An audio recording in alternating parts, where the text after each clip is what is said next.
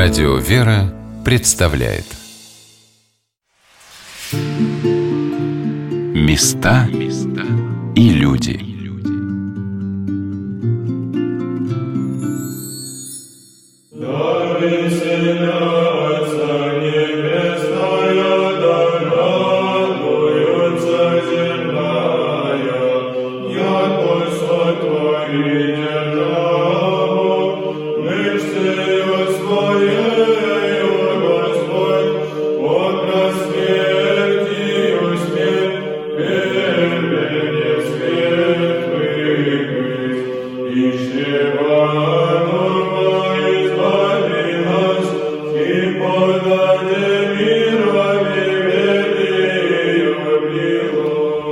Тысячи людей посвящают свою жизнь Богу. Они готовы терпеть множество лишений и трудностей, скорбей и искушений, лишь бы войти в незримое воинство Небесного Царства. Монахи и иноки, игумены и архиереи принимают на себя обеты, которые невозможно нарушить. Как выглядит эта решимость пред лицом Божиим? Что обретают те, кто приезжают в монашеские обители, чтобы воспринять плоды этого дерзновения – об этом наша сегодняшняя программа. У микрофона Анна Шалыгина мы отправляемся в город Тверь, в Николаевский, Малецкий мужской монастырь вместе с паломниками и прихожанами этой обители. Вот что поразило меня на первый взгляд. Все паломники говорят и об интересной архитектуре, и об изысканном убранстве храма, и о византийском пении, и о службах в монастыре, устав которого напоминает святогорские традиции – но привлекает Никола Малецкий монастырь не только этим. Жители Твери приезжают сюда иногда даже не во время служб.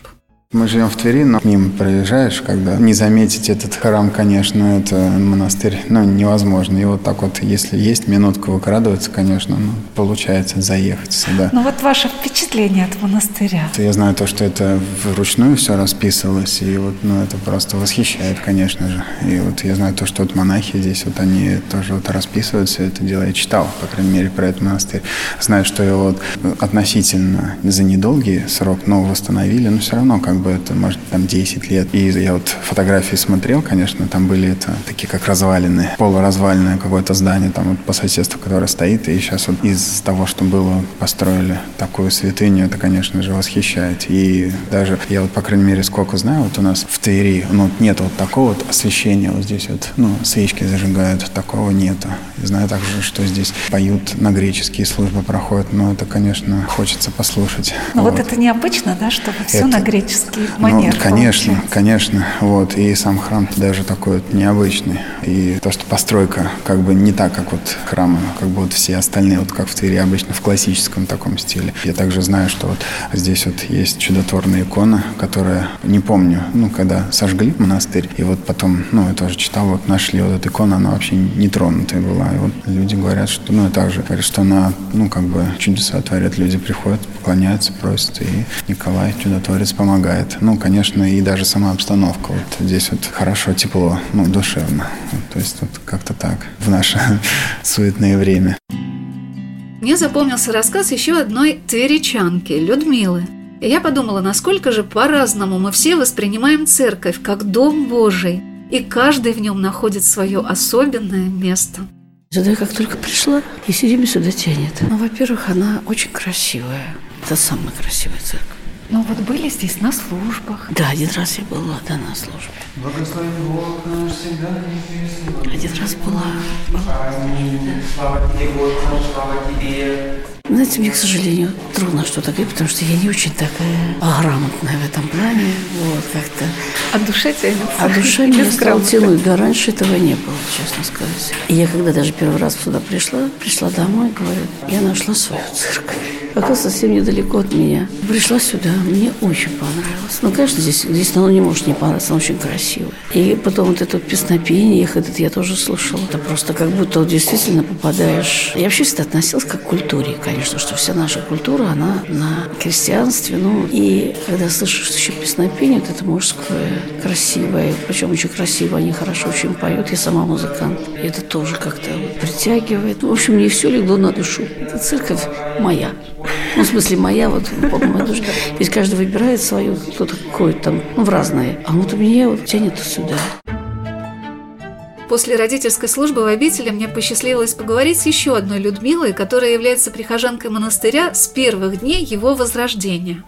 Вы давно ходите в этот храм? Со времени основания этого храма. И участвовала, когда была закладка здесь. Что вас привлекло сюда? Ну, во-первых, меня привлекло сюда то, что здесь очень прекрасный батюшка, отец Борис, который просто притягивает к себе, как магнитом, всех верующих. А потом этот храм построен по проекту Афонского храма, и больше такого у нас нигде нету, это тоже притягивает с одной стороны. А потом прекрасный хор, если вы слышали. Потом все люди здесь, прихожане, вот постоянно, все доброжелательные. Сам кран по себе прекрасный. Потом икона Николая Чудотворца. А я насколько слышу по разговорам людей, она очень помогает, если к Николаю Чудотворцу обратиться с верой и надеждой, и с покаянием. Она очень помогает во многом. И женщины, которые не имеют детей, очень она помогает. Да вы во всех нуждах. Ну, вы сами знаете, что такое Николай Чудотворец. А у нас вот такая прекрасная икона, которой очень тоже многие стремятся. В общем, знаете, вот здесь душа просто не то, что она отдыхает, она стремится быть лучше. Не всегда у нас получается, но стремление есть, а это важно. Общение с настоятелем Николаевского Малецкого монастыря игуменом Борисом и на меня произвело впечатление умиротворяющее и вдохновляющее. Монастырский ансамбль до революции отличался красотой и изысканностью, благодаря высокому покровительству обители членов семьи графа Шувалова, которые стали благотворителями и устроителями монастыря в связи с особыми обстоятельствами. Вот что рассказал батюшка о том, как выглядел дореволюционный монастырь. Монастырь изначально был деревянный. Первый каменный храм был построен в середине 17 века Григорием Овциным, царским стольником, по образцу Кремлевской церкви с за золотой решеткой. Она и сейчас существует, эта церковь, но она обстроена теремами, поэтому ее не так видно. А уже после чуда, которое совершилось над графиней Маврой Шуваловой, когда она здесь исцелилась и дала обед построить новый монастырь, то благодаря трудам ее мужа, ее самой, здесь был построен каменный монастырь, несколько храмов, собор, корпус, стены, башни. Собор строился по проекту Бартоломео Растрелли. Так как Шуваловы были столичными вельможами, то они хотели здесь тоже все построить согласно тем правилам, которые они видели в столицах. Все здания были уничтожены во время войны, так как Никола Малица находилась как раз в зоне военных действий. Рядом железная дорога проходила Москва-Ленинград, поэтому шли ожесточенные бои в ходе перестрелок, здания сильно пострадали, а после войны они были разобраны местными жителями. И последний храм был взорван в 1954 году где сейчас Покровский храм наш, как раз на этом месте стоял храм кирпичный. Ну, лет 10 назад еще было, жило несколько человек, ну, правда, не здесь, они в городе жили, которые застали монастырь до его закрытия, еще в 30-е годы посещали его. Поэтому я помню несколько их рассказов о том, как это было красиво, какие были храмы, внутреннее убранство очень хорошее. Но, к сожалению, это все было потеряно. Отец Борис вспоминал о начале возрождения монастыря, а работая над этой программой, я прочитала о многих удивительных случаях помощи Божией и поддержки Пресвятой Богородицы, восстановления обители, постройки храма и укрепления братья монастыря.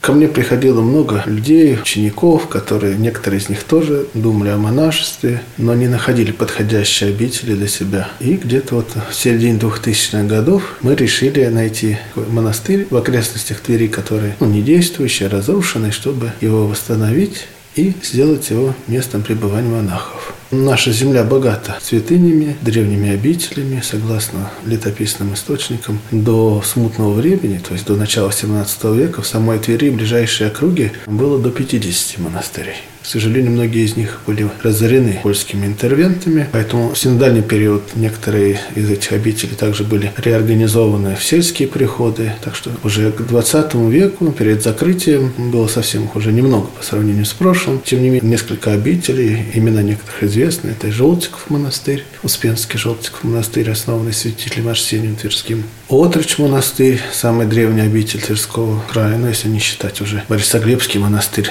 В Торжке был этот в то время была новгородская земля. Ну и Никола Мальцкая обитель, основанная в 15 веке. Это первое упоминание, 1551 год. Получается, этот год для монастыря будет юбилейным.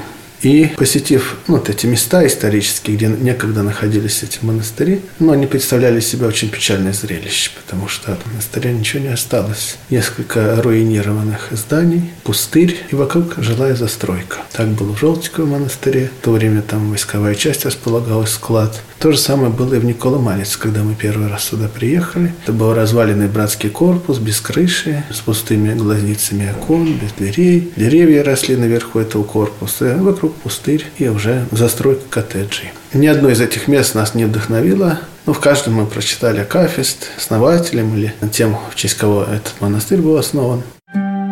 Батюшка поделился, как после этого молебна в храм в Твери, где он служил, приехала женщина из Никола Малицы и от имени небольшой группы верующих обратилась к отцу Борису с просьбой возглавить их приход, объясняя это тем, что ему, как монаху, многое не потребуется. Вначале сложно было представить, что здесь можно организовать монастырь, потому что и место неподходящее, тут невдалеке трасса находится, кругом жилые дома, сплошное разорение, народ здесь особо в храм не ходил. Поэтому, когда я здесь уже оказался для постоянного служения, то многие мне соболезновали, ну, имею в виду священнослужители, знакомые прихожане с того места, где я служил раньше в кафедральном соборе, потому что мало кто надеялся, что здесь что-то можно сделать. Но, видимо, божественный план был другой. Вот Бог может творить чудеса и через немощное проявлять свои силы. Так получилось и у нас. У меня не было никаких особых способностей, ни строительных, ни организационных. Я был обычным священником, который служил в храме, общался с прихожанами. Но в 2005 году мы начали возрождение нашего монастыря. Оно было с трудом, потому что вначале все, кто обещал помогать, зазывал сюда, они потом отказались, сказали, что у нас нет возможности. Поэтому нужно было искать, просить, ходить везде. Все началось с деревянного забора, с расчистки корпуса, ну, как и во многих местах, это не исключение. Места и люди.